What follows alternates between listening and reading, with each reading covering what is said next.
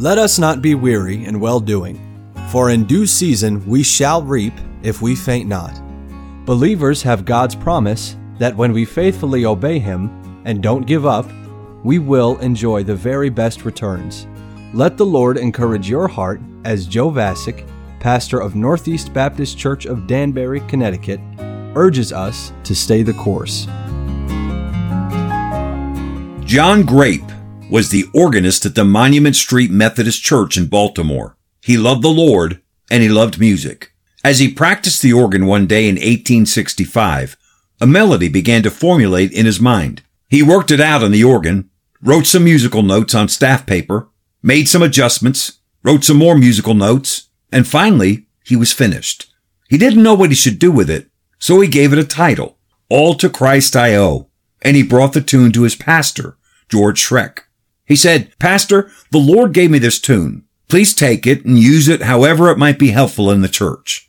Pastor Schreck knew he'd been handed a precious treasure, but still, he didn't know what he should do with it, so he put it in a drawer. It was a few weeks later, on a hot summer Sunday morning, the kind of day when it would be real easy to doze off during the sermon if you're not careful. Pastor Schreck was behind the pulpit of the Monument Street Methodist Church, and he was leading the congregation in prayer. A faithful member of the congregation who loved the Lord, Elvina Hall, was sitting in the service, and she couldn't help but think that the pastor's prayer was going longer than usual that morning. She began to picture her Savior on the cross, dying for her sins. She was overcome with the thought of what an enormous price Jesus had paid so that she could be saved. Words began to flood her mind in the form of verse. She knew she had to write them down, but she had no paper. Then she spotted the hymn book in front of her. She picked it up, opened the cover, and began to write out the words that were filling her mind. I hear the Savior say, "Thy strength indeed is small. Child of weakness, watch and pray. Find in me thine all in all. Lord, now indeed I find thy power and thine alone. Can change the leper's spots, and melt the heart of stone. For nothing good have I, whereby thy grace to claim. I'll wash my garments white in the blood of Calvary's Lamb. And when before the throne I stand in him complete, Jesus died my soul to save, my lips shall still repeat." She felt sort of ashamed for writing in the hymn book. When the service was over and the people were shaking the pastor's hand as they walked out the door, Elvina Hall approached Pastor Schreck and apologized. She said, "The Lord gave me these words, and I had no place to write them down. I hope maybe you can use them." And she handed the hymn book to the pastor. Pastor Schreck read the words written on the inside cover. He knew he'd been handed a precious treasure. And as he pondered how he could best use it, he was reminded of the sheet music that his organist, John Grape, had handed him just a few weeks before. He went to the drawer where he'd put John's song. He pulled the paper out. He compared the music to the poem. And he was amazed to find how perfectly John Grape's tune fit with Elvina Hall's poem.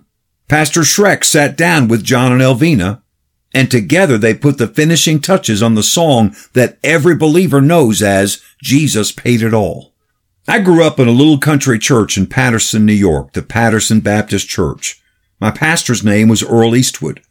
Our church baptized one time every year on or around Easter Sunday. The baptistry in our church was a concrete pit.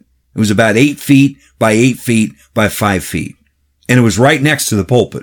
There was something wrong with our church's well. Everybody knew that you couldn't drink the water because it smelled and tasted like sulfur. So it was very evident when we were getting ready to baptize because the whole auditorium smelled like that sulfuric water. Every year around Easter, there'd be a group of new believers to baptize. It was a very special day, one that we all looked forward to. There was a large brown wooden door that you could see all over the auditorium.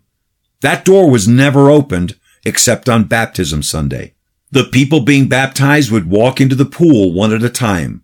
The pastor would confirm their profession of faith in Christ and then baptize them. As they came up out of the water, the congregation would sing, "Jesus paid it all to him I owe. Sin had left a crimson stain. He washed it white as snow. As each person baptized was stepping out of the pool and through the doorway, and the next person to be baptized stepped in, we'd sing that chorus again. Our church was a pretty stoic place, not a lot of emotion. But during those services, as we sang Jesus Paid It All, nearly everyone shed a few tears. I remember feeling the presence of God in a very special way in those services. And to this day, when I hear Jesus Paid It All, those feelings fill my heart again. Praise God for that faithful organist, John Grape, who used his talents for the Lord. And let the Spirit of God lead him to write that beautiful tune. Praise God for godly Elvina Hall, who in a hot summer Sunday morning service resisted the temptation to doze off, focused her mind on Calvary, and wrote those beautiful lyrics. And most of all, praise God for his Son, who paid my sin debt and washed me white as snow. Christian, praise God every day that Jesus paid it all, and stay the course. We pray that today's program was a blessing to you. If you have any questions or comments, we'd love to hear from you. You can email us at staythecourse@nbcdanbury.org. God bless you. So dear Christians, stay.